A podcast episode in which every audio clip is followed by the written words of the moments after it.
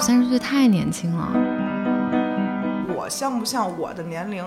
不是由你来评价的，嗯，就跟你有什么关系啊？我是我自己，你也不用赞美我。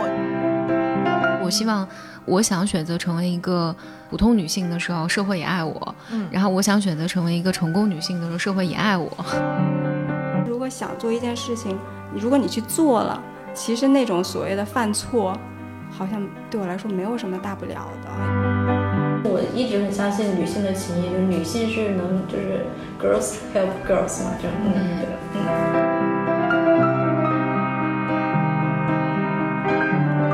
大家好，欢迎收听《问题青年》。这个五月呢，其实《问题青年》一直都是在聊跟青年相关的各种话题。我们有一个专题叫做“青年虽然但是”，是从五四青年节之前几天开始做起来的。这一期呢，是我们“青年虽然但是”的最后一期，然后也是非常特别的一期。我们在前面的几期里头，其实从历史聊到当下，然后从青年这个概念一直聊到了嘉宾们的一些个体生命体验。然后今天呢，我们这个话题是从女性和年轻究竟是一个什么样的关系去聊起的。然后今天特别开心，跟我在一起的有三位我非常欣赏的女性，她们分别是简里里、边边和小曾。然后你们可以跟大家打个招呼吗？大家好，我是简丽丽。Hello，我是边边。嗯，我是小曾。嗯，然后再加上我呢，我们今天就凑齐了这个二十加、三十加和四十加的这个女性，来早知道应该先，昨天晚上应该先补一个张艾嘉的，对吧？二十三十四十什么的，增加一下心理氛围。然后呢，我特别简单的介绍一下哈，就是大家可能还挺熟悉的这个简单心理的那个简丽丽，简丽丽是简单心理的这个创始人，然后做的一直是和这种心理咨询呀、什么相关这方面的工作。嗯，是的，是的，就和心理健康有关的工作。好对，然后呢，边边呢，他是伍德吃托克的这个联世创始人，然后我们都挺熟悉这伍德吃托克，也做了好些年了哈，嗯就是有一些非常新鲜的一些跟吃。相关的一些好玩的一些店呀、一些品牌啊什么的，都会很多时候在这伍德吃托克他们的一些市集啊、一些活动上，这个活动上也经常会有我们生活方式和青年文化的各个方面，音乐呀，然后其他的一些对话呀、对谈节目啊都有。然后最近是从疫情期间，彬彬又开始操持起了他的那个素食餐厅的这样的一个新的算是一个创业的项目吧，是这样吧？就是伍德应该这么介绍吧，就是青年制的长期互推好朋友，嗯这个应该大家会知道比较清晰。嗯，呃，都是在北京，然后都是北京的团队做的，算是个都是民营公司，然后做的跟生活方式有关系的内容品牌。嗯然后素食餐饮是自己的私人兴趣和自己的小坚持，所以就在做这俩事儿。嗯目前好。然后小曾呢是我们这边的二十家，对，然后他是青年志编辑部的编辑，之前也在其他的播客里头跟大家聊过天儿。对对，嗯挺，开心的。有一个好玩的事儿，就我们有一个同事，他前两天跟我说，他三十，他刚刚进入三十，然后有一次聊天的时候和一个二十多岁的女生聊起来，说自己三十岁什么的，然后那女孩说，哎，呸呸呸，姐姐你一直永远十八岁什么的，他说其实。就还好，就是三十岁也没有那么可怕，也是一个契机。然后另外一个契机就是我前一阵儿带我女儿看那个 Hannah Gatsby 的那个脱口秀，著名的那个 Nanette，然后它里头有著名的一句话，就是说十七岁从来都不是一个女人的黄金时间，就 seventeen years old is not a girl's prime，never。然后我当时听到那儿的时候，我还停下来，然后我跟我女儿说，要记住这句话，这句话非常重要，不要被骗。对，就是你人生中会有很多很多很美好的、很美好的时间，不会不会说在这儿的时候你就，因为我我自己回想，我好像确实有的时候会想说，哎，我现在十八岁什么的，我我要好好的去用上我的这个时间哈，或者可能对未来更长远就没有更多的一些预期了，所以我特地停下来告诉我女儿说这句话要记住。对，然后所以今天我们去聊这个东西，就是在青年节的这个月就很有意义，因为就是我觉得整个社会今天都挺崇拜这个青春年轻的。那如果在切到女性这边的时候，它有特别的一些意义了。好像年轻对于女孩子啊，对于女人来说，就显得更加额外的一些重要了。我觉得我们今天在做的，其实我的这个 sampling 它不是一个很怎么说呢，最有代表性的，应该是一个很有个人偏好的这样的一个。然后我觉得我们分享的一些个人故事，可能并不一定适合所有人，但是就是如果有一些。女生，尤其是很年轻的，然后她也在思考我怎么样独立，从哪里获得女性的力量，然后我今天所处的这个年龄究竟对我来说意味着什么？希望我们今天的讨论可以对他们来说是有一些些的帮助吧。好，那其实，所以我们今天那个一个大的话题就是关于女性和年轻之间的关系。比如说，我们会聊聊年轻真的好吗？成熟，或者说一个女人所谓的步入中年，她究竟是什么意思呢？可怕吗？然后究竟是什么能够让一个女性独立呢？就是在不同的年龄，我们自己是怎么去追求我们的独立，或者是强大，对自己的认可？然后经过这些讨论，也希望呢，我们能够指出一些我们在身边特别常见的一些关于女性年轻的各种各样的一些话语和观念当中值得警惕的一些地方啊。所以我希望今天我们能够实现这样的一个目的吧。那说到女性和那个年龄的关系，我觉得可以从几个角度去切嘛。那第一个肯定就是因为年轻，它首先是一个物理状态，它确实是一个身体状态来的，就是不论是从我们的身体啊、容貌啊，然后就是。化妆啊，穿搭呀，等等等等，我们可以先从身体的角度去，每个人讲讲我们自己的一些困惑。从你十八岁，然后一直到今天，你的那个经历当中，让你感觉到比较困惑的是什么？自己有有过一些抵抗吗？对于自己和那个所谓在那个年龄段应该有的一些社会给你的期待上，有没有一些抵抗？我觉得我们可以先从这个地方可以聊起。我想先请。小曾说说好吗？我比较强烈的感受就是，我可能记得我十八岁的时候，那时候才上大学，然后我觉得当时我特别喜欢逛社交媒体。我有一个很强烈的感受是，当时可能还不是小红书，我又忘记是在哪儿了，反正就是特别喜欢去看那种女性如何。护理自己的身体，如何护肤？当时就觉得很夸张的是，现在你回想起来，当时那些护肤的那些经验上面会说，你每天要花一小时，比如说从去保湿，然后到去皱、祛痘，然后。还要去花一小时去按摩自己的身体，然后就是为了什么抗衰老？十八岁的时候就已经在让女生抗衰老，然后我就觉得挺困惑的这一点。还有就其次是我一直从小到大都感受到的是，这个社会对女性身体，特别是女性的身体健康，特别是女性的那一部分，就是一直好像是很隐私的一个东西。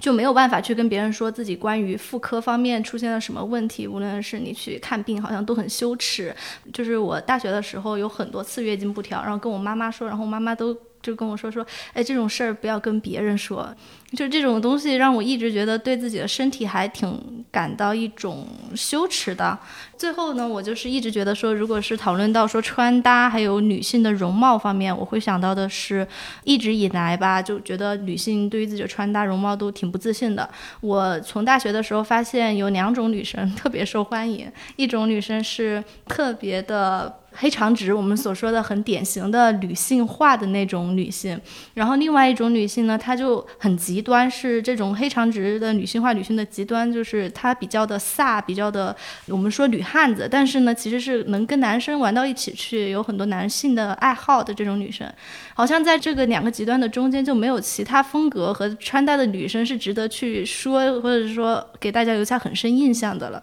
这是我对于女性的身体一直以来的一种。困惑吧，但是其实我没有做出一个很大的抵抗，就是后来慢慢的意识到，这确实是大家对女性身体的期待，嗯，但是也没有很好的抵抗的方式，嗯。我想说的是，我觉得不论是哪个年龄层的人，为什么他都在大学时代，甚至大可能刚上班的时候，对外表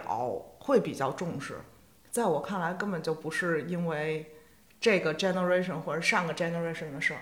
是所有人在那个时间，在那个年龄层有功夫、有时间、有大把的时间。我十几二十，我也关注。我那时候没有小红书，我看什么瑞丽，你知道吗？你们现在都不知道，可能什么可爱先锋，然后瑞丽、米娜，就我看日本杂志，我看可能没有那么多社交媒体。但总结下来，那我是零一级的，就是我零几年上大学，我在那时候我也关注，那时候可能不是标签化到黑长直，但是大家也会有日系、什么欧美系、什么涩谷系这种。我觉得看起来就是那时候的姑娘实在是就是没没啥东西能占领她时间。你看你到现在，你再让我看看那些杂志，我对美难道没有什么追求吗？不想偏好吗？我也有，我哪有那那闲时间呢？所以我觉得其实这个倒没有特别可自我怀疑，或者是说需要自我反省的。就是因为那时候大家年轻人的荷尔蒙就分泌到那儿了，然后以及大家有更多的空闲的时间探索自己、关注自己，或者是关注跟没有关系东西，我觉得这也没什么可厚非的。对，我想说的是，我会觉得有一点对女性来说不公平，就是当女性她比男性要花更多的精力用在她的容貌。然后怎么样更美什么的这件事情的时候，其实他是在被惩罚，没有同样多的一些时间或者说是精力或者说是资源用在不论是他个人的发展也好，或者他可能可以对这个社会做的一些贡献也好，或者他对外界的一些。关注也好，啊，就所以就当我们说到这个女性的这个身体的时候，其实很多时候你不得不去考虑一件事情，就是我们的每个人的精力和钱什么的都是有限的，然后你在这个地方所花进去的这些精力和钱，其实。就会没有办法花到别的地方。然后最有意思的是，我发现这个标准还总是在变的。因为我这两天在考虑这个题，我就想起来一个我印象特别深刻的一个画面，就是我小的时候，我的有一个表姐照着镜子很苦恼，她就说：“为什么我的这个屁股这么翘？就是那么的苦恼。”那个时候我大概还是上小学什么，她大概是高中啊之类的。我今天突然想起这话，我觉得。很搞笑，因为这个什么是美的这个标准一直在变。如果是在今天的话，肯定就是有一个姑娘说：“为什么我的这个屁股这么不翘？” 所以我是想说，因为我有一个女儿嘛，我是想说，就是姑娘们应该就是别管那些，别管那些东西，因为可能今天他们说不翘的好看，明天他们又会说翘的好看。简丽丽，你你是怎么看这个问题的？我理解 Lisa 刚才问那个问题的意思是说。女性似乎在我们成长的过程里面，你更多的被告知说，如果你不美的话，你就不被爱了；或者你不美的话，或者你你你不符合那个就瑞丽呀这种什么日系欧美或者某某一个风的话，你就会丧失你的某种价值。因为我能想到我在十几岁的时候，我姥姥经常跟我这么说，姥姥总说：“哎呀，这是你人生中最好的年纪。”然后我姥姥，我觉得更像 Lisa 刚才说那个题目的时候，就是她会完全从身体层面上说，现在是你最美的时候。但这里面，我觉得里面本质上都蕴含一个东西，她就告诉女生说，或者我们获得的那个信息里面都隐含一个层面，就是如果你不美了，你的身体不美了，你不太符合那个社会的预期的话，你就要被就有些很模糊的像黑洞一样不好的事情要发生。但男性相比来讲，社会对男性这一部分是宽容很多的。我觉得相比我跟我先生，就是我如果要出来参加一个活动或一个场合，以一个社会身份参加的时候，我会非常在意，我需要穿的更合适一些，包括我需要化妆。但是我先生没有任何这种压力，就是他可以穿着露脚趾头的凉鞋去到一个场合里面，但大家顶多就说这是个直男。嗯，但如果完全从现实层面上来讲，如果我出来在一个正式的场合里面穿着不恰当，或者我特别不修边幅的话，就如果它被放在一个公共媒体上，就一定会有很多评论。就是我觉得这个是女性特别隐形的，或者甚至我觉得我们都习惯的一种压力。我觉得这个推演到你十几岁的时候，我觉得可能不只是。我没事儿干，包括那个时候十几岁的时候，你会对自己的身体有更更多的好奇和想要确认感。但同期，我觉得它确实是自上而下的带来某种压力，给女性带来一种压力，就是我需要符合一个美的概念。这个美的概念不只是就是刚才小曾说的黑长直或者特别飒，我觉得就 in general 一个特别广泛性的焦虑就是。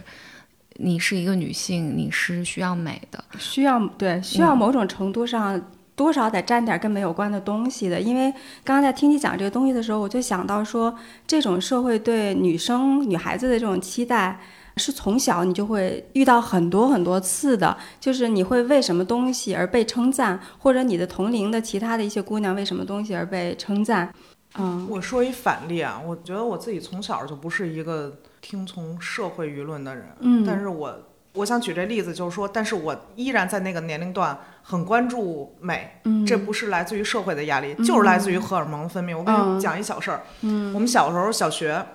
几年级？一二年级，然后班里要组织去春游，然后那时候学校就让每个人强制的买一个学校推销的那种塑料水壶，随身挂着。然后一共俩色儿，我记得特别清楚。女孩儿是就这个颜色，粉色的，然后是嫩粉色；男孩儿是藏蓝色。不是说男孩儿是女孩儿，就是有俩俩颜色，然后你自己去那个讲台上画勾儿，你的名字后面你要什么颜色？我觉得他们当时挑的时候就是按照性别挑的，所以就没有人说男孩儿选粉色就。女孩儿选蓝的没有一个，就只有我一个选了藏蓝色。我现在还记得那个那壶长什么样儿，它还有一个那背带能挎在身上那种斜挎的，稍微长一点儿的呃塑料水壶。然后等拿到手的时候，我们班几乎在坐在我周围的女孩儿都说啊，你怎么挑一这颜色？你怎么就挑咱们班男同学用的颜色？然后我当时心里，一二年级小孩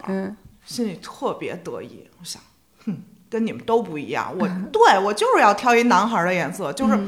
后来那那些小女孩儿拿出来水壶的时候，就都下意识的瞥我一眼，然后那时候就特别得意。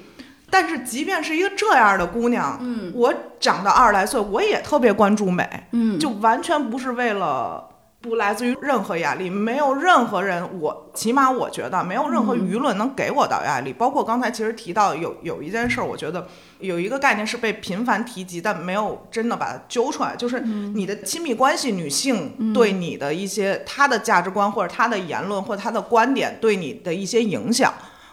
我倒是觉得这两个概念里面有一个是，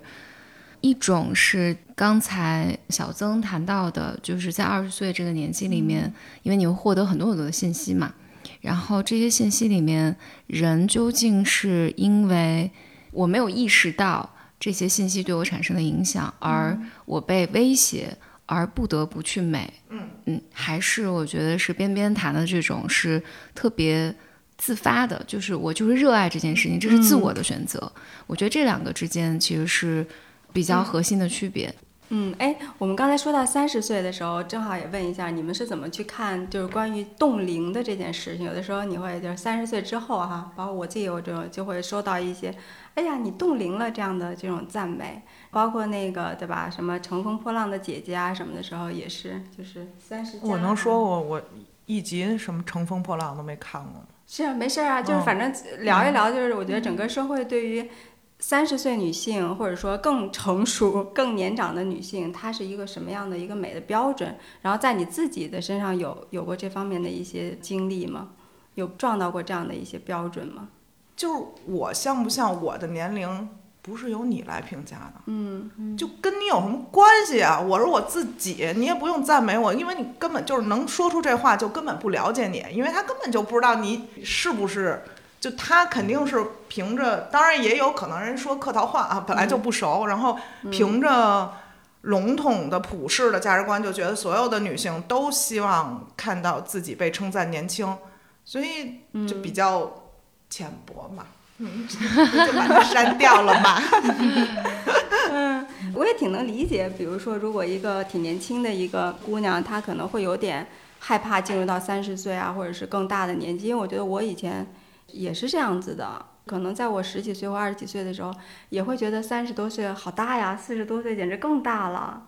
然后我还记得我刚工作的时候，二十五岁，然后我当时有一个我的上司是一个女老板，我还挺挺向往她那个状态，很聪明，然后很能干。我觉得他形象也很健康，他说也经常去健身呀、什么的。忘了有一次是什么样的一个情境，我大概听谁说他可能是四十岁还是四十上下，我当时就，哎呀。好伤心啊！就是我会觉得，就是他怎么都已经这么大了，然后但是等我自己现在已经四十三岁了嘛，我就会觉得我是完全就没有感觉的就进入到了三十岁，然后又完全没有感觉，就进入到四十岁这个过程中。没有那种悲伤，没有在我二十五岁的时候看到我身边一个我觉得还挺棒的一个女生，四十岁的时候那种为她感到的那种悲伤。我感觉到我在社交媒体上看到的那种，就是因为我现在没有三十，然后我看到的那种大年龄的女生，我个人觉得看到的成功的比较多，就很奇怪，就感觉说我看到的三十岁的女生，就是好像应该就是事业有成，然后就应该很漂亮，有一种成熟女人的美，就是那种美是少女没有的，就是很性感。然后这种时候都很困惑，然后特别是你去看电视剧里面那种。演三十岁女人的明星，她们其实都很年轻。特别是在我大学的时候看了一个电视剧，叫我可能不会爱你。然后里面那个女主角是二十八岁还是二十九岁，就即将步入三十岁。那时候她是林林依晨演的，然后当时她才二十几岁，就很年轻。然后她在里边就演一个非常漂亮，到了二十几岁依依然活力十足，然后又很。成功，我们说这个，我说的这个成功，可能是大家定义中的，就是就反正有家庭，然后又有工作，然后这种就觉得还挺疑惑的。我觉得。他又跟我现实中看到的三十多岁的女生呢，又有一些差别。就现实中三十多岁的女生吧，如果真的成家立业了，很多就有了孩子，然后其实她们就是一个很普通话的。就以前我对衰老其实是比较恐惧的，在看到这种差距的时候。但是你现在其实看一下我的妈妈，然后她是很淡然的在面对，就是比如说长白头发了呀、有皱纹这种事儿的时候，这种焦虑会少一些。嗯，我觉得我觉得说这特别好，真的，这就是一个，真的是一个特别值得探讨的话题。就是难道女性到了一定的年纪，比如说四十，就一定要挂一个社会成功身份的 buff 吗？就这个才是来自于整个社会最深层次的歧视，这个才是我觉得我作为这个年纪的人。就是最不愿意看到的，甚至我对他厌恶程度超过了人家说要年轻，要看起来像年轻。嗯，就这简直是歧视到了骨子里的歧视。嗯，就好像是说，我们正好进入下一个那个想跟你探讨的话题，就是女性除了身体的这个话题之外，还有就是她的个人的一些职业的发展啊、事业的发展，她个人成就上的一些东西，然后包括家庭所谓的。我觉得很吊诡的一件事情，就在家庭的这件事情上，对于女性来说，它也是某一种必须要完成的某种成就，就是它也是这样的一件事儿来着。所以，我们很多时候在就像你说的一些电视剧里啊，这种主流的一些文化作品里头，好像二十多岁的女生都是负责美的。负责爱情的，然后三十多岁女生的那个剧本就是负责，要不然她就是在鸡娃，对吧？然后呢，要不然她就是在挽救自己的家庭，然后要不然就是非常成功的一个有地位、有金钱的这样的一个女性。那其他的那些女性呢，就不太被看得到。比如说二十多岁没有负责美和谈恋爱，而是在学习或者说是在发展职业的，或者是三四十岁，然后。他可能家庭或者事业是小曾说到的这种，就更大部分人的一种普通的一个状态的，就不太会看得到，所以这也会使得我们对于每个年龄都会有这样的一些焦虑，所以也会有一些女生，她们可能步入三十岁的时候特别焦虑的，就是按照边边的话说，我那个事业成就那个 buff 什么时候才能够给我 打上挂上？对对对，所以就是我想听听你们是怎么去看这样的一种，应该说是一种社会上的一种现象或者是观念的吧。我是有另外一个想法，因为日常生活中你见到的女性，其实你身边的普通女性，就是她就是过着，无论她，呃，是在鸡娃还是在等等等等，就是我自己觉得好像日常人们在生活中见到的传统女性的样子更多，所以在社交媒体上，我反而觉得是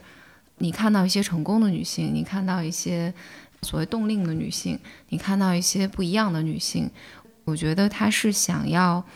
努力的向大家呈现女性的不同的可能性。嗯，但是呢，我觉得呈现的肯定是不完美的，使得大家会觉得，哎，我普通的女性就不值得被讲述吗？嗯，我忍不住想到，就是前一段我在我们自己播客里面讲过这个，就是我的一生略小于美国现代史，应该是。华尔街日报》吧，《华尔街日报》的那个掌门人哦哦叫哦，Catherine，我忘了她的名字。嗯。反正总之啊，那个女性的经历大概是这样的，就是她是她父亲特别有能力嘛，嗯。然后是特别成功的商人，然后买了这个应该是《华尔街日报》，她父母都是很成功的，就不是传统的这种家庭。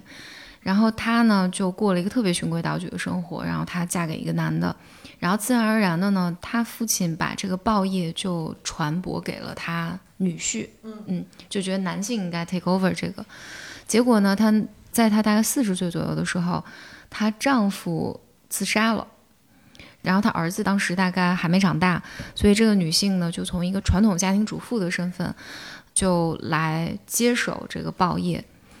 所以她过了大概四十年的生活，就都是家庭主妇。然后突然她要接手这么大一个产业，她接手的时候，她的想法，她自述她的想法是说，我想是我管几年，等我儿子长大了，把这个报业给他。所以她是个非常传统女性的角色。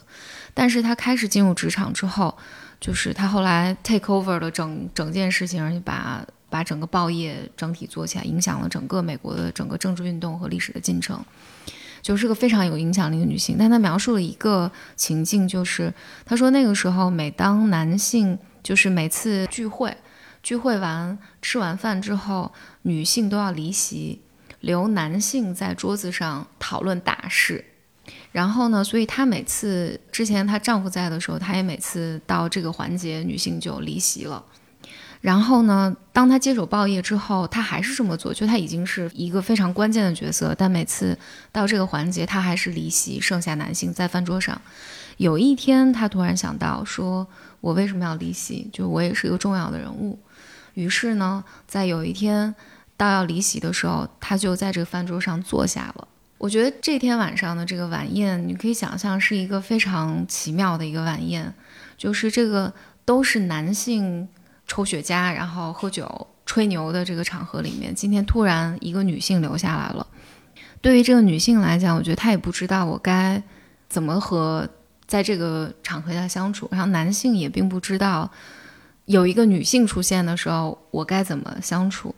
我读到这一部分的时候，我会有一个强烈的感受，我觉得我们现在整个社交媒体，还有我们现在身身处的这个时代，基本是这么一个状况，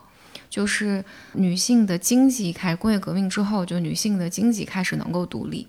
社会规则开始变化。然后我觉得对于我们来讲，就是一个女性，因为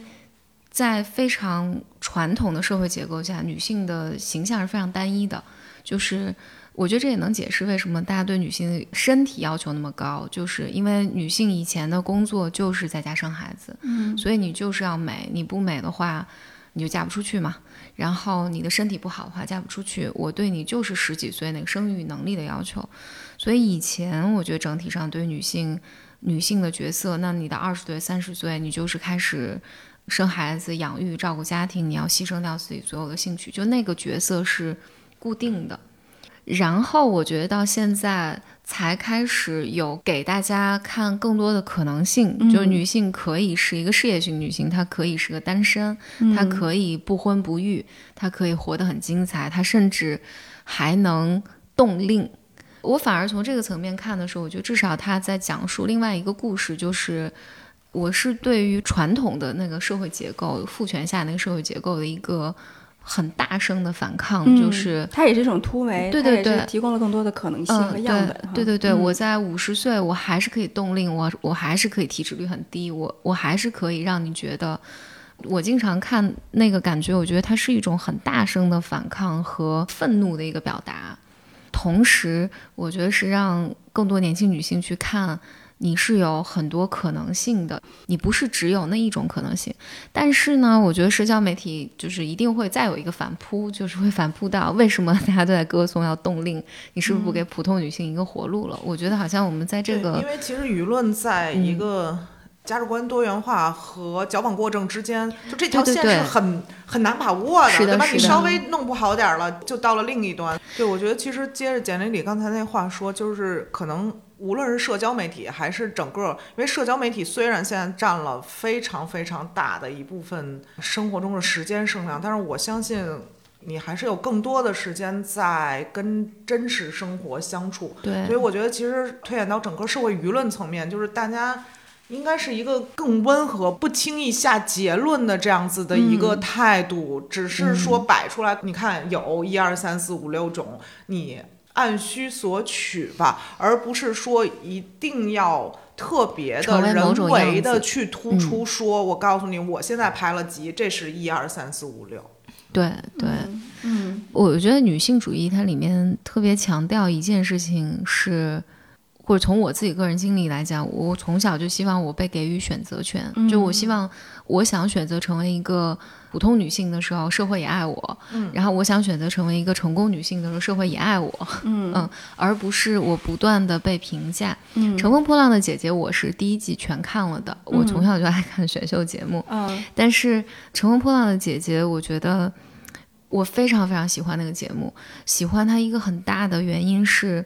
我觉得它是有一个，至少我能看到节目组有这个利益，就是希望要表达我是一个三十四十五十，就我觉得它是一个宣言，我要对抗。嗯然后，但后期呢，我觉得它整个节目变成了一个，就加上大家对它讨论之后，我觉得它变成了一个大型的客气，就是对于女性现状的一个大型的复制。本来姐姐们或者这个节目组的意愿是想表达女性，你看女性有更多的可能性。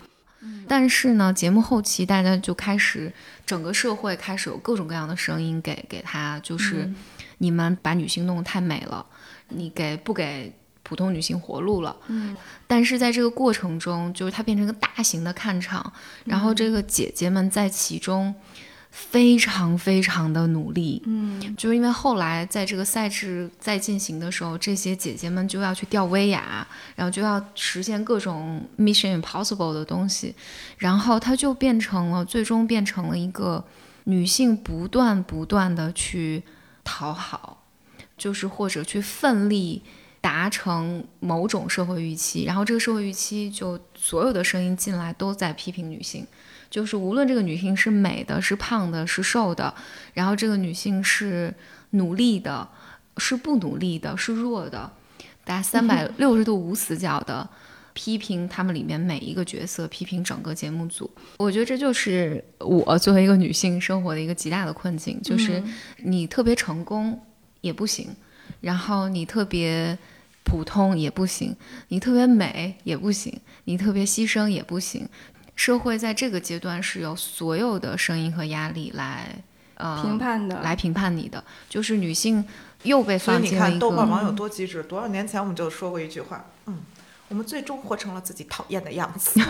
就真的，你刚才讲那个《乘风破浪》的时候，我就一直在想，嗯，他们最终演成了他们最讨厌的样子。就是因因为它里头有一个矛盾的地方，就是那个节目在一开始的时候有很积极的意义，其实是表现这个社会，尤其是在这个产业当中，对于三十加女性的那个选择和她们实际的那个状态之间是有个巨大的鸿沟的，并不是说三三十加女性就只能演人家妈呀，或者是怎么样的了。嗯嗯然后，但是她们确实选择就会变得很少，这是整个社会文化观念的一个产物。对，然后但是你这个节目到后来并不会因此能够为他们获得更多的选择，社会是不会给他们更多的选择的。相反，就是他们还是要去奋力的，还是在那么一点点的那个选择当中去想办法去讨好也好，或者说去寻找到那个标准究竟是什么也对好。非常非常心疼这个节目组和心疼就是里面的每一个姐姐，因为嗯她不管有什么样的特质，站上来都要被各种角度的评判。我觉得我从十几岁、二十几岁、三十几岁这个过程里面，就是不断的要去校正，就是到底外在对我的那个期望究竟是什么？是让我想太简单了，我就想赶紧挣钱，巨有钱，自己买房自己住，然后 所有的那个什么亲戚朋友都闭嘴，然后就是对就所以其实我我我最开始拿这小纸条记了一个，我说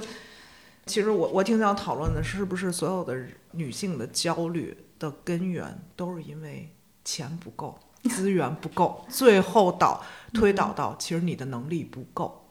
你就想嘛，你要是真的足够有钱，就是真的钱是能带来自信的。我觉得这个结论虽然有点偏激啊，但是我觉得起码以我现在的体验来说，你足够的经济能力是能为你的自信分儿上加分儿的，然后能让你不太在乎别人的评价的，能让你起码有为所欲为的选择权的。可能真的是说，当你自己身边的这个资源足够的时候，你可以选择性的跟谁玩儿，不跟谁玩儿，对吧？就是我可以不看社交媒体吗，我可以靠看一别的，或者是我我出去全世界旅游获取知识、获取快感，我不用看这些社交媒体，中国社交媒体给我的一些压力，我可以跟我一样价值观的人一起玩吗，我不用讨好所有人，我只要我们十个姐们关系好，咱就一起玩去了。虽然我觉得这个剪出来肯定被黑，但是就大家可能没没心思问，想想确实是。嗯嗯，我我其实同意边边说这个的，就是我觉得女性的经济独立，就是你有钱这件事情，一定是能解决你很多就是焦虑，这些这些焦虑的。但我觉得真正的一个问题是，你在二十多岁的时候，如果你不是运气特别好的话，你是很难获得 钱的。我觉得它来源于在二十岁的时候，至少我个人的经历里面，我觉得社会给了我超越了我心智能力的任务。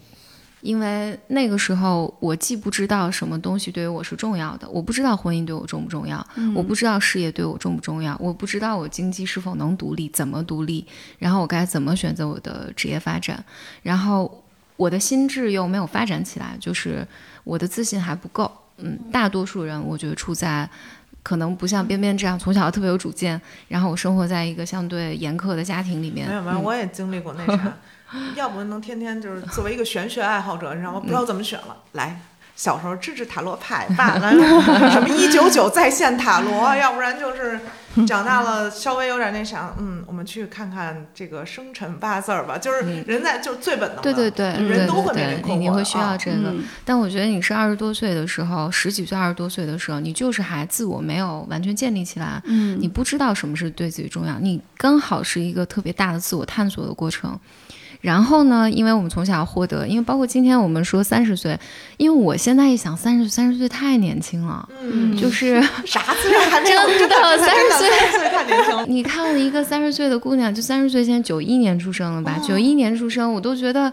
哦，这小孩儿，对吧？我我一动就我就还小孩儿，是才三十四吗？对，但我现在想，三十岁你还啥也不知道呢。嗯那你在那个时候就是会觉得，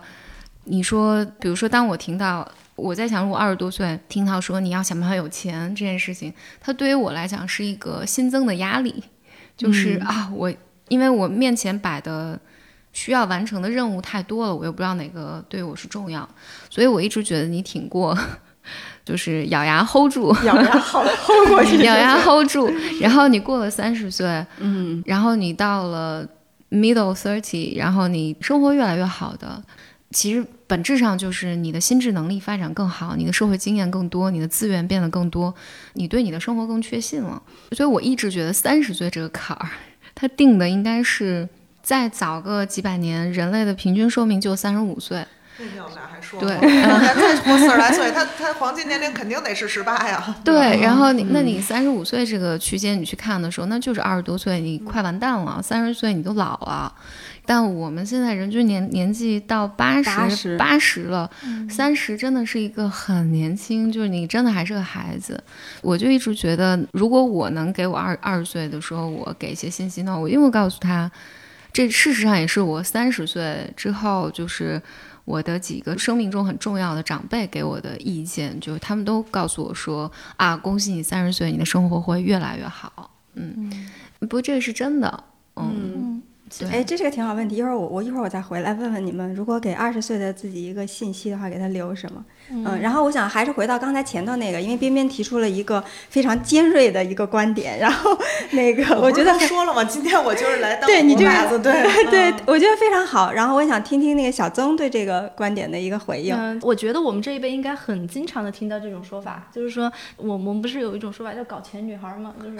啊，我那我真承认，就听到你说搞钱女孩的时候，我承认自己老了啊，完全没听说过。呃、对对对，就是我我们就经常跟朋友聊天的时候，他们说，哎，走走走，今天干嘛？这今天就搞钱。然后，但是我个人是在我在这个年龄段吧，我我也挺，我确实承认，我觉得二十多岁不是一个好的年龄段，就是我觉得在这里有很多的纠结，就像锦鲤说的这种，我知道我自己要赚钱。我知道肯定赚钱会让我的现在解决我当下的大部分的烦恼，但是首先是因为就是不光是钱资源都是需要积累的，它可能需要我很多时间去做。但是在这个过程中，我对于其他的东西还有那么一点点的需求，比如说我很期待说，就又想看瑞丽，又又想变成，对我很期待有一个亲密关系。对我理解你刚才说到是说搞钱，它也是。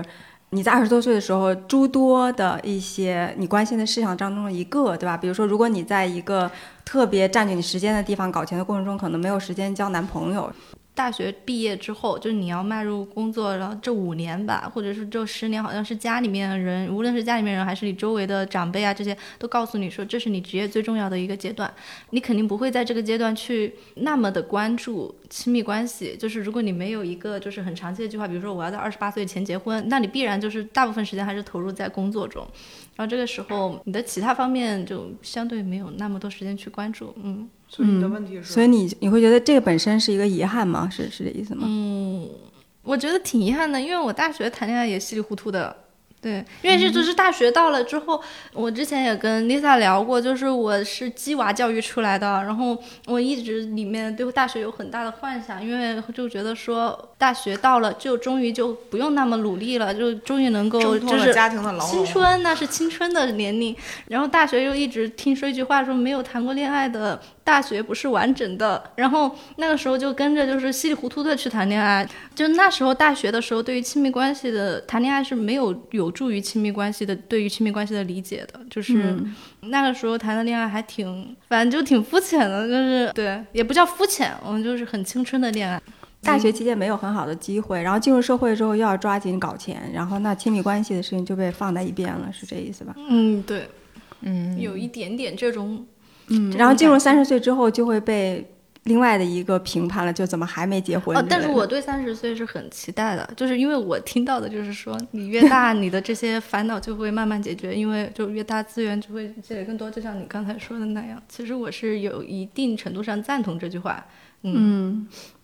哎，我也想回应一下刚才那个，就是说搞钱的这件事情啊。这句话对于我自己来说，坦白讲，就我个人的感受，就是乍一听起来，我是觉得不舒服的，因为我会觉得说，那毕竟有这么多的女性也好，男性也好，他就是没有办法，没有那个资源，没有那个天生的这样的一些条件。可以去搞钱的，这是让我觉得不舒服的一点。还有一个不舒服的一点就是，搞钱与否，我觉得不能够都诉诸于他自己能力的高低，因为他毕竟还有很多结构性的问题。先不说阶层什么其他的问题，就性别本身也是有很多女性比男性搞钱的不利因素和天生的惩罚的。对，所以 如果我们把这个东西诉诸到能力的话，对于很多人来说确实是不公平的。然后接下来我又联想到，他确实又有他有道理的一个部分，就我们应该去。正是它的一部分，就是它让我想到那个沃尔夫的一本书，叫做《A Room of Your Own》，就是你自己的房间。那个其实是在他当时去一个学校里面去做演讲的时候，面向一些。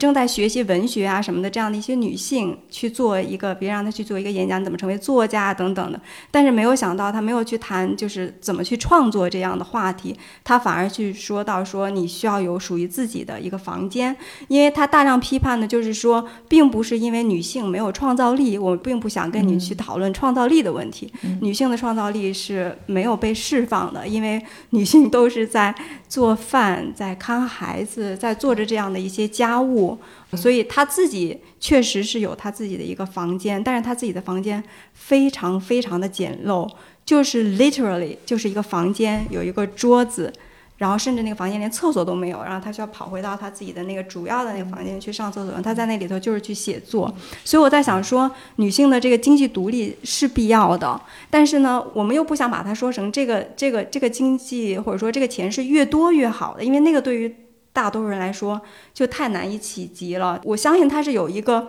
基本的这个门槛，或者说最少你不能太少，否则的话你就真的没有办法去谈任何独立的这件事情了。然后也取决于你自己想做的是什么。那可能对有些人来说，他需要更多的钱，能够全世界跑；那对有些人来说，他需要一个房间，而这个房间不一定房本上写的是他的名字，或者是怎么样的。就是可能也是我自己就希望这件事情对于更多的女生来说，它是可以去企及的。然后呢，在二十多岁的时候，你会面临很多很多的选择和无数次的优先级的排序的时候，并不是每一次都是搞钱是最高的那个优先级，因为有的时候你可能会把它放在次要，因为对你来说已经所谓的够了，在当时的那个阶段，那你可能就会去牺牲这个搞钱去做一些其他的事情，就像刚才小曾有讲到的那个，那有一些矛盾的事情。我自己想分享我自己的那个成长的经历的时候，就会，我觉得年龄这个地方最大的一个迷惑和最大的一个陷阱。对于我个人来说，就是在我成长的过程中，我没有会想到过一些，比如说职业发展，或者我可以做一些什么特别有价值的事情，就真的没太有。所以为什么我之前也聊到过，就是我在进入大学的时候，我就会觉得我该玩儿和该谈恋爱和该美。我当时还挺喜欢那一套剧本，我觉得我现在就是负责美和负责去谈恋爱的，包括我。那个年代的时候，听说过一个说法，就是说女生就像圣诞节的礼物一样，到二十五岁的时候，就好像进入了二十五五号的那一天，你只能打折卖出去就不错了。所以我在二十四岁的时候，我记得好像是二十四岁生日还是什么一个比较重要的一个日期，还是圣诞节的，我忘了。我写给我最好的朋友一个很长的一个邮件，然后我那邮件当时充满了不服气和一种发现自己被骗了的那种心情，因为我那个时候正好在英国读书，然后我在读那个书的过程中会发现，哇，这么多这么好的东西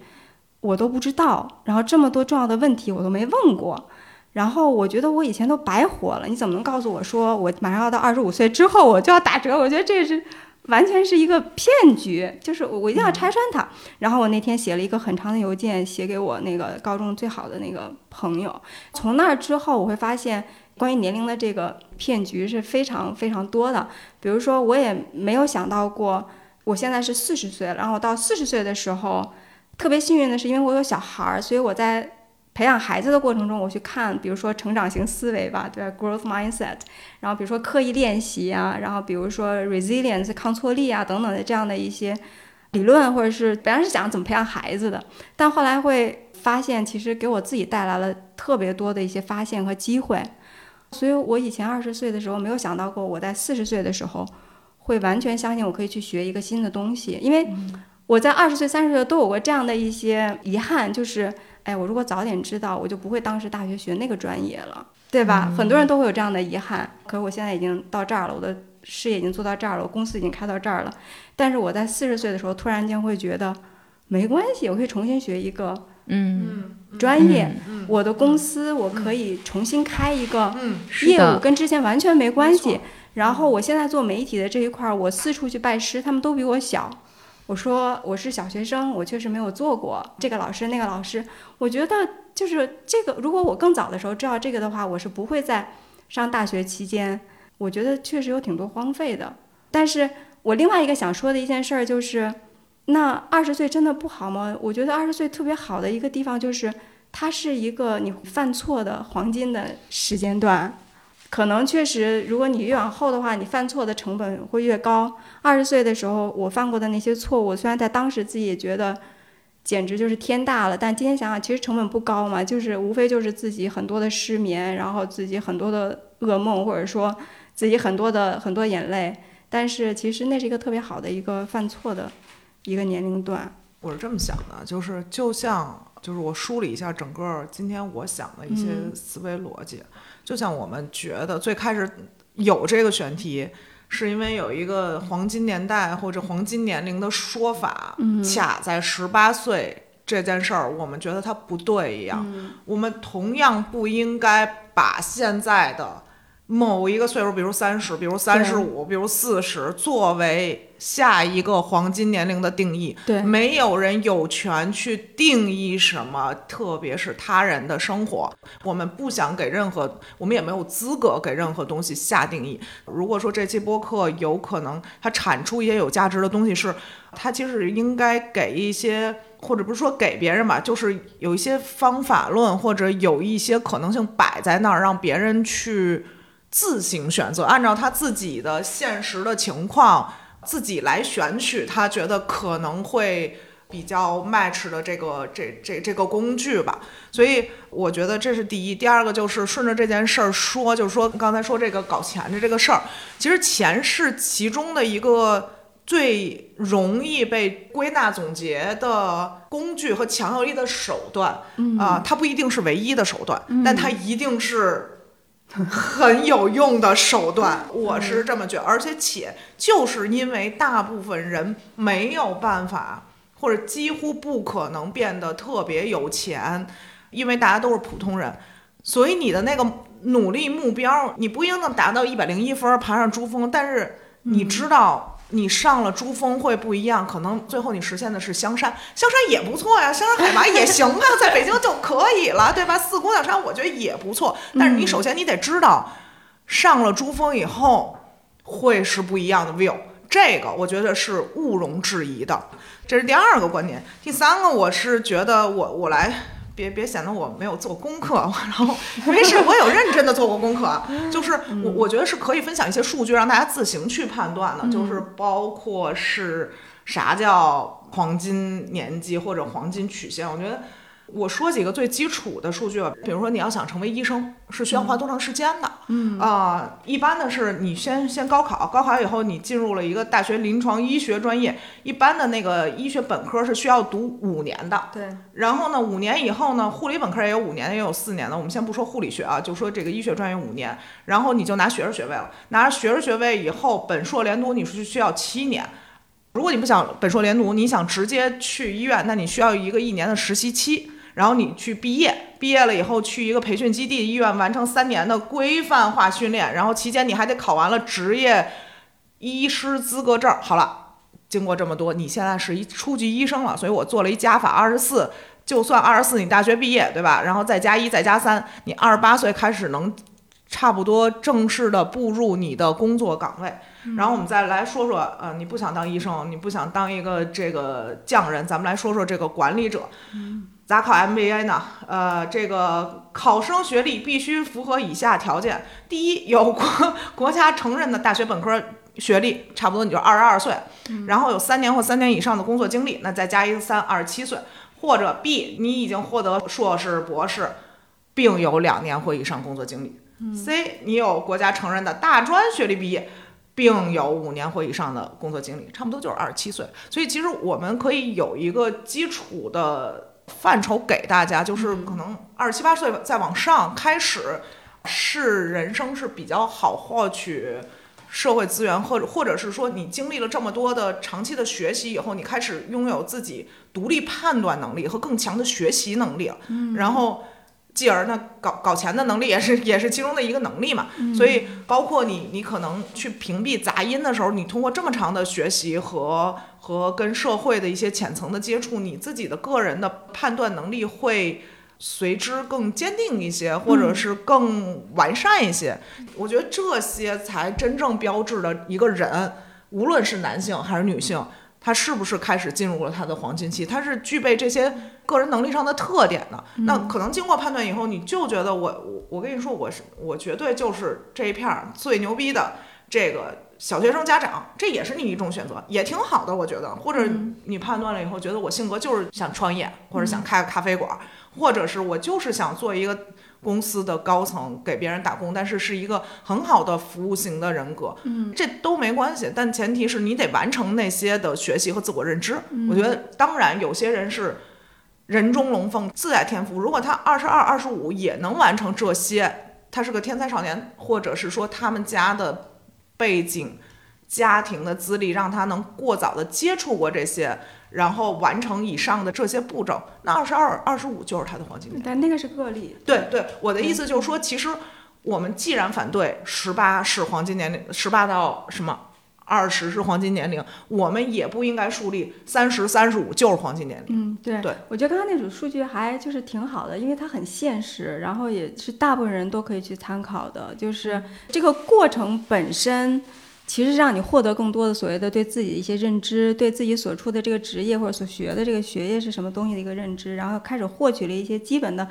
呃资源和能力，然后你可以为自己去积累更多的各种的资源。所以那如果知道了这个之后，就是人是不是也可以不用那么着急？就像前面你讲到的，二十多岁的时候就说，反正我是在这个路上呢，反正人人都要不用那么着急。嗯，我是想回应一下小曾刚才的那个问题，就是没有时间谈恋爱嘛。我一方面想想回应一下，就是从学校出来之后，谈恋爱就会变成一个困难的事情，就是好像你开始工作之后，我觉得这也和我二十多岁那个经历特别像，因为毕业之后你就不在，你比如说我的工作环境里面，我觉得是没有我的约会对象的，然后那我每天又在工作，你就很难认识新的人。但我觉得，仍然如果你愿意，而且你想要去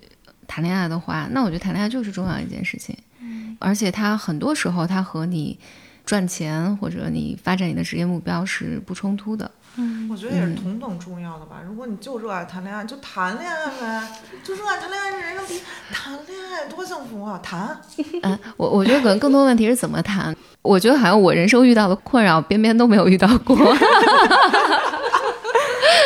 就是我二十多岁的时候，一个大的那个困境就是每天的办公室里面，然后我的工作所带来的那些延展的人，并不是我觉得我愿意去约会的对象。你知道我是怎么想的吗？始于斯，止于斯。工作上认识人，我根本不想跟他们谈恋爱。你这么安慰自己，你就不 confuse 了，对不对？你就想工作关系怎么，对不对？嗯，就是要突破工作，不在工作里找，晚上多去玩玩。长呗，对不对？你有时间，你晚上熬夜你也不困，你不像我，我一点不睡我肯定困了。所以你一定要抓住这个生理上的确实的实时存在的黄金期去发展呢。好，对不对？但我本来想 offer 另外一个另外一个那个什么，我自己的经验是，就是你如果自己有一件自己特别喜欢做的事情，你一定会围绕这个事情去拓展你的。社交的那个圈子，然后这圈子里面呢，你也更有可能遇到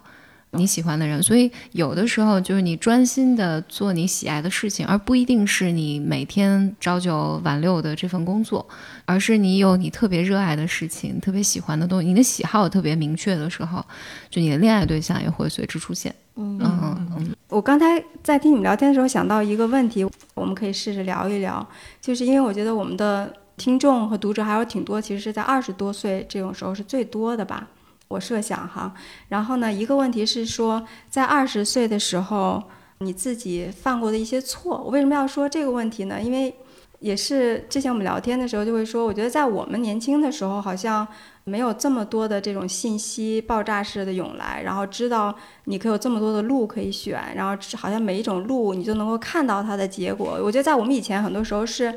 当你看到有两条路的时候，你也不太看得到这两条路究竟有什么结果。那在这种情况之下，其实犯错不是一件很可怕的事情。但是我觉得在今天，好像就你有一种明知故犯的那种感觉似的，就是你明明知道这边对吧，你也可以列出来很多的 pros and cons，那边也有很多 pros and cons，每个决策好像会变得更加的沉重，这是我的一种感受。所以想问问你们，在二十岁的时候犯过的一些错，然后以及这些这犯错对你的人生来说。有什么价值？意味着什么？这是一个想跟你们讨论的话题。无论如何出国读书，这就是唯一的信息。嗯，犯过最大的错也就是凭就太主观了吧？我觉得你没有经历过，你天然就觉得你凭着很浅的、很很少的这种信息输入，你就觉得哪儿一定是更适合你，哪儿哪儿一定是不行，就是下结论太先入为主太早。嗯，对，就是二十多岁的时候，完全应该不要偏执偏激，就更包容的心态。哎，我在听你讲这个事情的时候，我在想，其实这种错误好像所谓的错误好像有两种，一种是没做的，一种是做了的。所以像你刚才讲的那个是是因为这有一个机会，然后你没有去做。然后我自己其实之前在想到我之前犯的一些错误的时候，我想的是我做了的一些事情。比如说，比如说我在二十多岁的时候曾经有过一段亲密关系，然后是我觉得很符合周围的人的一些期待，然后他是应该适合结婚的这样的一个亲密关系，然后呢，我也去尝试了，我也去做了，但后来发现这真的不是适合我的，然后那段时间其实也有很多很痛苦的一些经历，还有就会觉得说，明明是一件对的事，为什么我就。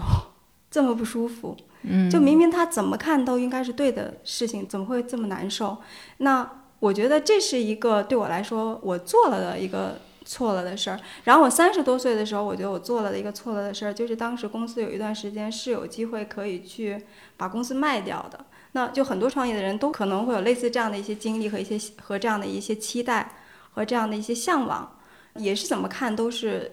对的事。我还没有做很多，但是我做了一段时间的那个尝试之后，会发现，哎，它不是一个让我觉得舒服的一个路径。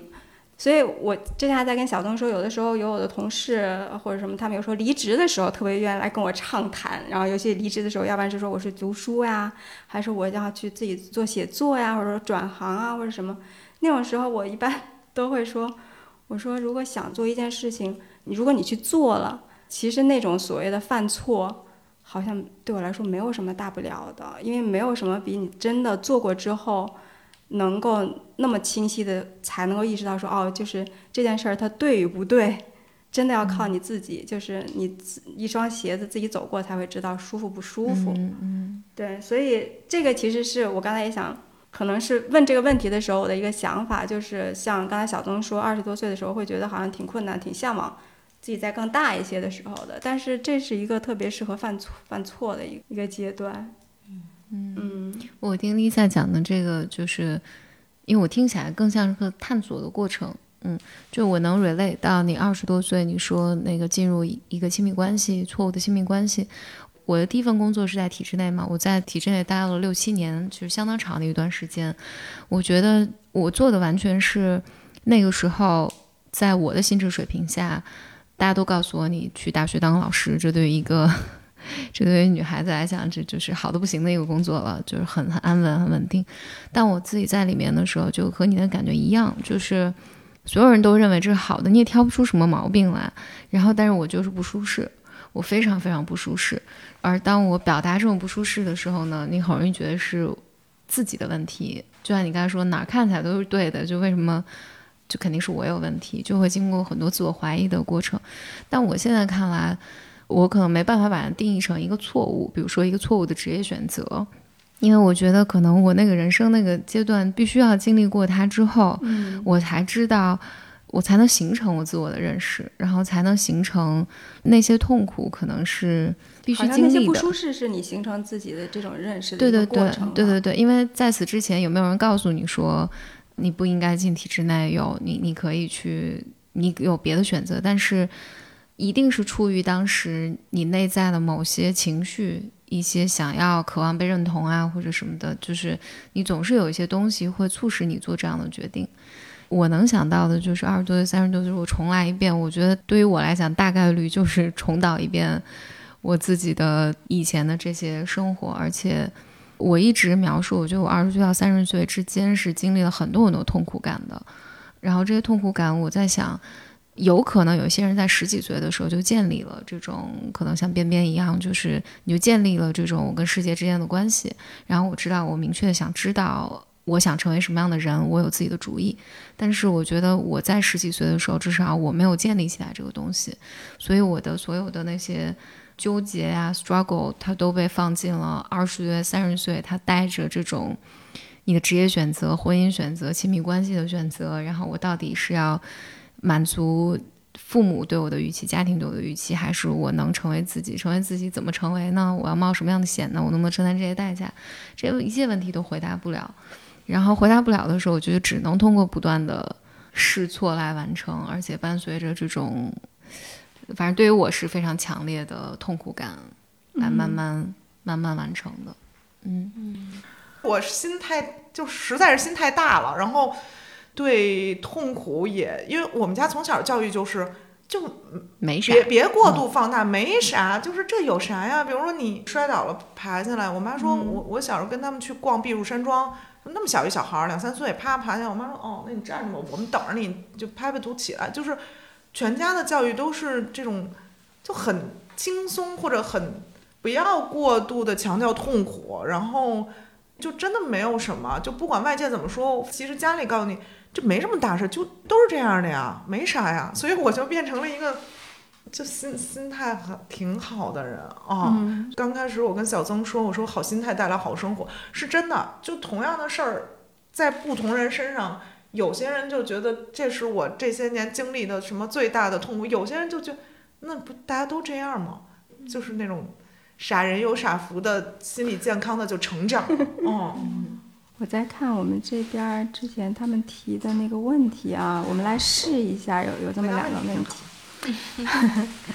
他说那个三十二岁的时候就很想去干自己二十二岁没去干的事儿，就现在还是心心念念的呢。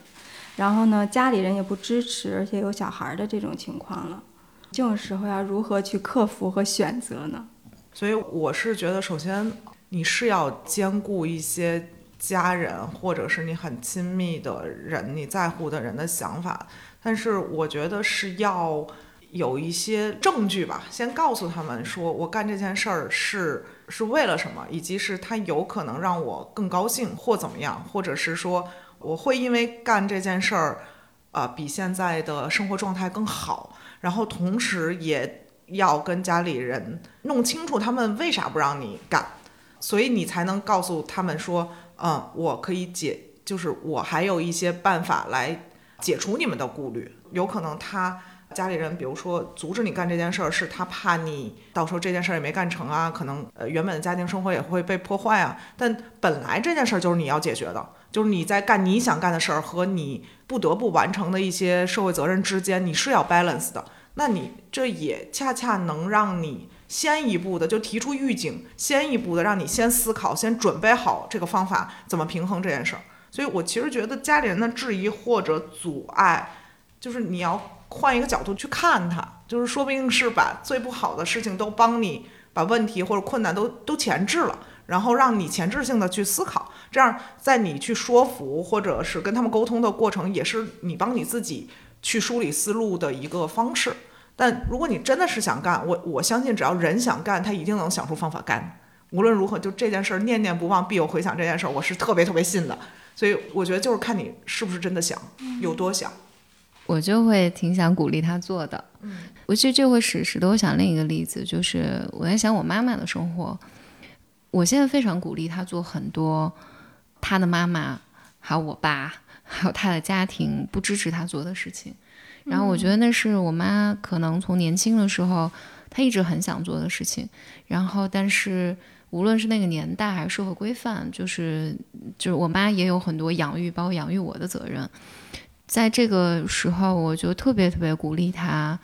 去做她想做的事情。我很希望她能实现。她现在五十多岁嘛，快六十岁了。大家认为这个年纪你不应该做的事情，嗯嗯，然后我我非常非常渴望支持他，就在他需要这个的时候，给他这种给给他这种支持。为什么呢？因为我觉得那是某种程度上，我我觉得是他在他原来的那个家庭里面没有获得的东西。嗯，因为我觉得我很爱他，我很希望，但我觉得他没有获得，并不是，比如说我姥姥或者他的那个原来那个家庭不爱他，是那是。大家爱他的方式，但我很希望他获得他渴望有的体验。嗯，但这个体验里面呢，我觉得人生永远是这样，就你做什么选择都是有代价的。嗯，就是你这个体验里面一定要支付一定的代价。嗯，我觉得人在困在我要做不要做的时候，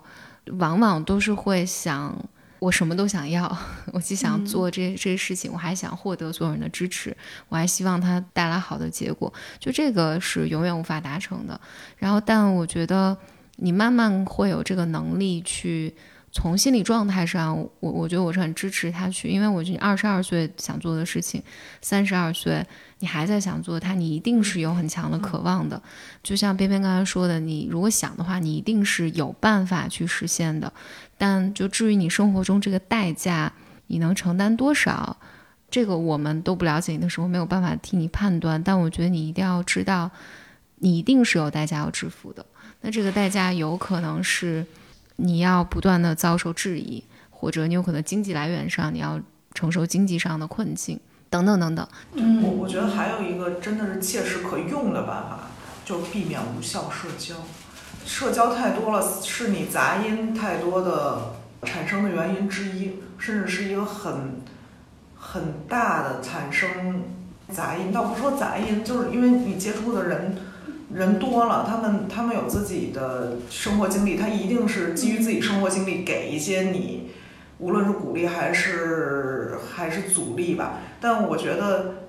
什么叫无效社交？就是你你得他本来他的他的价值观和他的跟你的成长背景和跟你的这个心境就不一样，你还要把它纳入你的社交圈儿，那时间长了，你自然会收到各种大量的杂音。如果你自己又不是一个很有主见的人，那你就会被这些杂音大量的干扰。那与其这样，你不如从源头把它切断，你就找那些你待着舒服的，或者你觉得他产生他的三观很正，他产生的观点也很有理有据的人，把他成为你的朋友，那你自然你去做选择的时候，他们无论是给的建议。是不是都是鼓励的？但他起码是一些正确有效的、有理有据的建议。嗯，就这样，你你的杂音相对来说就会少一些啊。你得从源头上把这事儿解决。对，嗯。哎，我觉得你们两个人说的挺好的。然后我觉得，因为他要讲到有一个情境，就是也是当妈了嘛，有小孩儿，小孩儿应该挺小的。然后我在看到他这问题的时候，我们在那个群里，我说：“哎呦，这个好难呀！”首先会觉得很难，然后其次我也说：“我说好幸福啊！”就是我觉得一个人在任何一个年纪有一个很想做的事情，这本身就是很小的一个概率，我觉得就还挺幸福的。嗯。然后还有一个就是我，我作为一个当妈的，我会发现，因为我在想我自己小的时候，对于我自己的这个人生发展的这个曲线，不同年龄的一个期待，我会觉得我最期待的是二十多岁。因为我所看到的四十多岁的女人，都不太快乐，不太带劲，压力很大，愁眉苦脸的。对，所以我就会觉得你三十二岁，然后等到你四十多岁的时候，孩子十几岁的时候，这个是他对他未来形成预期、形成梦想特别重要的时候。然后这时候你让他看到一个特别带劲的一个妈，嗯，虽然你可能会没有那么多的时间陪他，如果你做这件事儿啊或什么的，就是。但是这本身是一个对他来说是一个很很很大的一个财富。如果她也是一个女孩的话，她二十多岁的时候一定不会觉得我的人生也就差不多这样了。嗯，我可能不会把这个话题扯得稍微远一点，就是我很想很想鼓励女性，在你任何的时间段去做你想做的事情，并且为它支付代价，哪怕这个支代价看起来是呃社会责任告诉你这是不对的。原因是，因为主，我觉得女性听到的声音，让你承担责任，就你承担一个女儿的责任，一个妻子的责任，一个母亲的责任，这种声音已经像钢铁一样不可撼动了。嗯，所以我我我觉得女性需要听到一些声音，就是你可以选择少承担一些这些责任。所以我想把它拉到一个更结构、更结构化的东西里面来。举我举个例子，比如说。疫情的时候，其实我当时身边很多就是有孩子的家庭，大家遇到的同样的问题就是，疫情来的时候，小孩都在家里面，谁来牺牲掉自己的工作来看孩子呢？家庭大多数家庭是不经商量的，所以这个时候大家都认为是太太，自然而然应该你的事业可以稍微停一下，你你有更多的时间来来家庭里面。回到家庭里面，但男性被固定在一个角色上，男性这个时候是继续在外面闯荡的。那当然有一些家庭，就就从社会学的结构上来讲，中国谁牺牲最大？就是双职工家谁牺牲最大？是老年人，就是我们的父母那一代，他们牺牲掉他们的老年生活来保障，如果家庭中的女性也要去工作的话，我来给你看孩子，就是。它其实最终是一个结构性的问题，但这个结构性的问题里面，我觉得老我们的老人牺牲掉了，然后所以在这儿我就很想鼓励我妈，因为我妈总会说，哎，我要准备等你如果生了孩子，我要过去帮你的忙。我反复的告诉他，我说你不用考虑我的人生，就是我想要你考虑你现在的人生。你知道我跟我妈说过同样的话，我妈说，哎，你你当爹后我不反对，但是你万一想想你老了没人照顾你。我说比我没人照顾让我更内疚的，或者更坐如针毡的是，我妈老了还要照顾我的孩子。我说我绝对不允许这件事儿出现。我说这简直对我来说就是 shame on you，就是扇我自己的脸。我说我绝对不允许，我要让我妈就酷一辈子。她这么酷，养我这么酷的一个女儿，然后她自己的一生都得酷才行。就是你要做一。最全院最尖儿的，全朋友圈最尖儿的妈妈，我说别了，况且我确实也是一死定。我说你不用担心我，就是完全不用操心我是因为什么什么或者怎么样，为了我改变你原来的计划轨迹。我说我告诉你，让你活得酷就是我的计划。嗯然后我妈就很美，这不是就特开心的接受了我是丁克的这个，嗯 就打消了所有的顾虑，然后真的就是，嗯，他他想干嘛就干嘛。嗯，我一直想想表达的就是，如果我们能使这个社会角色稍微松动一些，嗯嗯。然后我觉得双方都有空间，因为在去年疫情的时候，我其实有一个男性朋友，他是这么讲，他说，他说我跟我，他说他太太很生气，他太太就觉得我的事业刚起步，我现在要回来到家里看孩子，就很生气，在家发脾气，嗯。而这个男性就说，可是我也很生气，就我很想在家看孩子啊。就我并不想，我不想出去，我并不想出去工作。就是这个东西是应该被讨论的，嗯而就每个家庭都应该被讨论，就是家里面谁来，或者是人生这个阶段谁来承担什么责任，嗯而不不应该是默认的女性。所以我觉得不应该是默认的女性来承担这些母很多很多这个责任，嗯以至于她会来提问说。我三十二岁想做二十二岁的事情，然后我行不行？因为一个男性如果三十二岁，他想做二十二岁的事情，大家不 care，嗯，大家会说好，你一个爷青回什么的，对吧？对对啊你 男人至死是少年之对。对对，你能干，对吧？你能冲，嗯，对，我觉得我我觉得这个这个问题里面是有很多的，我觉得社会结构性的，包括性别的议题，嗯在这里面才使促使一个女性在这时候来回答这个问题。对对对，所以，所以我我觉得是 in any case，我们在这个情境下要给他一些意见的话，我都希望能给他一些支持性的声音，因为这个声音太小了，嗯还远远不到矫枉过正的时候。嗯，明白明白，我觉得非常好啊。就其实你前面更多讲的很多都是关于这个女一个作为一个女性她的那个主体性的一个问题，因为在她思考很多的角色的时候，她有她妈妈呀、妻子啊、女儿啊等等这样的一些身份，然后所以你会讲到说，即便是像自己的母亲到老年，仍然你会希望鼓励她去把她的主体性可以去获得的多一些，然后那一个三十岁的。一个女性，当她去考虑这个这个选择的时候，肯定有很多的一些责任啊什么的这些东西在的。那从这个角度上来出发，你自己的那个向往，就像刚才你们都讲到，她自己特别想做这件事儿，就这个东西的价值是应该被拉得更高的。嗯嗯，她的渴望，我觉得女性的渴望是是重要的，嗯。是重要的。嗯，好，呃，我觉得咱们今天可能时间也差不多了，我想最后再问一下，还有没有什么说到现在，我们聊到现在有一些自己很想说的话，不吐不快的话，最后我们可以再讲一下，或者也可以给一个二十岁的好朋友，二十岁的女性，对，或者说给我女儿十岁，给他一个礼物的话，想对他说什么话，也可以。不是每次见雅雅都说你赶紧长大，我就太期待他长大，我可以跟他一块玩了。他就是我，我以一个这么丁克的人，他是真的我为数不多的喜欢的，可能是唯一的小小女孩。我没有别的，就是想让她赶紧长大，这样趁着我还能动，还能这么有体能的时候，我可以跟你一起玩滑板，一起冲浪，咱们一起去 hiking，然后就是太多想，我因为我觉得他他长起来应该是能跟我玩到一起的那种，一点都不矫情，然后反正就是特别皮实的姑娘，然后就是看到她从小时候吃饭挑食费劲到现在哦变成这样，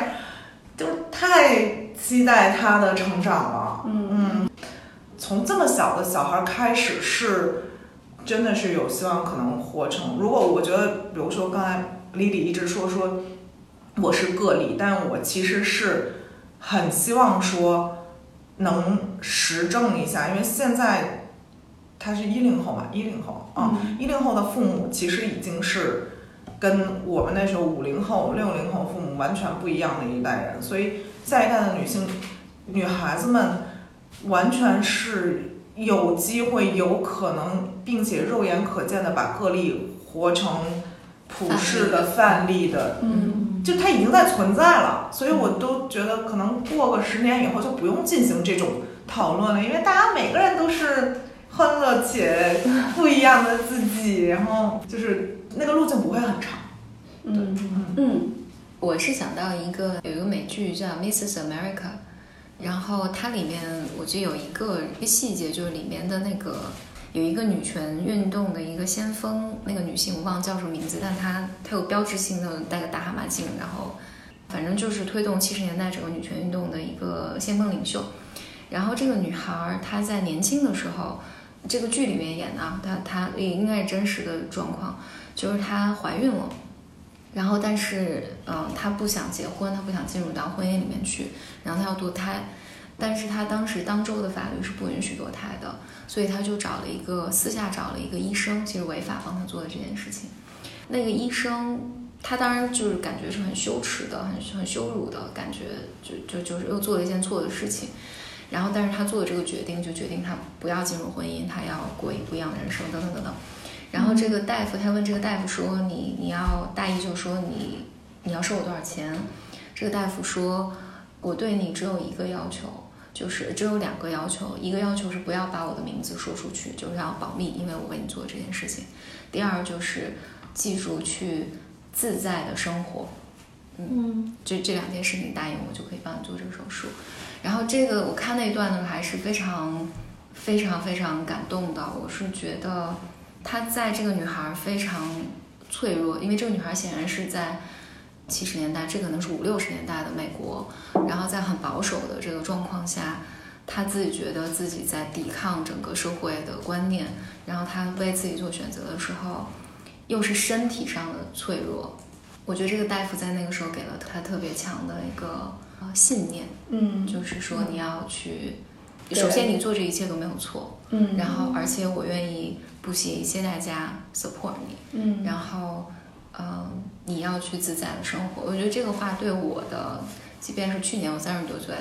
呃的时候，我觉得对我的影响，就那个力量是很震撼的。所以，如果我有女儿，我有妹妹的话，我我都会告诉她这个。嗯，自在的生活，这个大夫实际上是给了她一个权利。嗯，对对对。我觉得如果要说真的要给他们一些什么建议的话，我说。我觉得就是每一个人都应该拥有一个三观很正的亲密关系，无论那个人是你男朋友也好，或者是你最亲的姐们儿也好，他真的是能，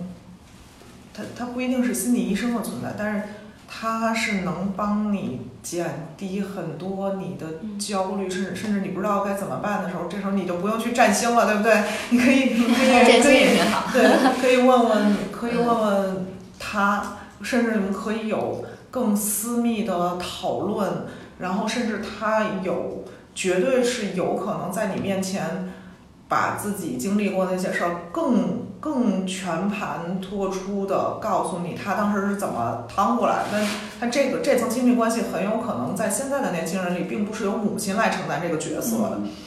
那我觉得你有一个这样的男朋友或男性朋友或者同性女性朋友，真的是让你在成长路上减低很多痛感和能有一个很强大的就是心理上背靠背的朋友，这种坚定往前走的。很重要，你也会活得轻松很多很多倍的。嗯，或者是自己去做别人的这样的一个人，挺好的，都是每个人从做别人的一个这样的。因为你刚刚讲到那个时候，我就想到我有一个好朋友，就我那个高中，就我给他写邮件的那个，我觉得他自始至终做的事儿，就永远都是你是对的，你就是对的，甭管怎么说，你就是对。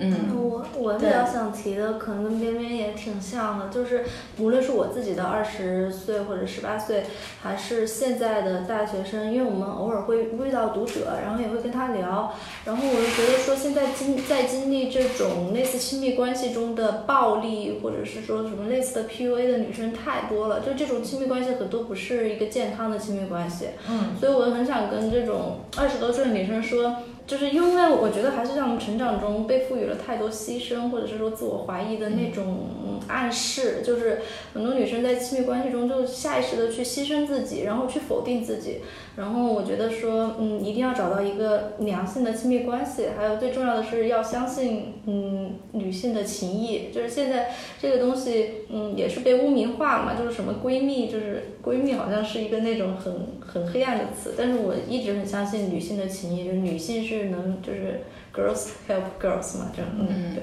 嗯，一定要相信这个东西，嗯。而且有可能真的就陪你走到底的，就知道是是同性。我买了很多那种同性，就两个两个 so meet 的姑娘，都从四十岁到七十岁之间的书信集结成出两个，一个文豪，一个什么。就俩人可能一个是文豪，一个是是确实是家庭妇女这样的，然后他们长达几十年的书信，哦，我看着就可开心了。然后我说，哇塞，这就是有自己支持自己的爸妈，然后自己稳定的亲呃这个可能丈夫，然后有个狗，有一个这样子的的女生好朋友一辈子，夫复何求？你不用认识那么多人，你不用认识谁谁谁谁谁谁是。哪个什么 title 高、社会地位高的人是是我朋友，或者是我姐们儿，或者我认识的人，或者或者怎么样，这都是虚的。就真的就是这几块儿，啊，是能让你真正作为自己本我最幸福的几个组成了。嗯，好，我觉得今天我们就最后聊到了女性情谊，我觉得特别好。然后呢，自在的生活，嗯，就是希望更多的女孩子都自在的生活，甭管是多少岁。嗯。好吧，那我们今天就聊到这儿了。嗯，谢谢大家，再见，拜。感谢大家收听《问题青年》，是由青年志出品的播客。我们从青年的发问出发，探讨行动的可能性。你可以在小宇宙、苹果播客、喜马拉雅、网易云音乐等平台收听我们的节目。如果你喜欢我们的节目，可以在微信和微博搜索“青年志 Youthology”。关注我们的其他内容栏目或与我们联系，谢谢。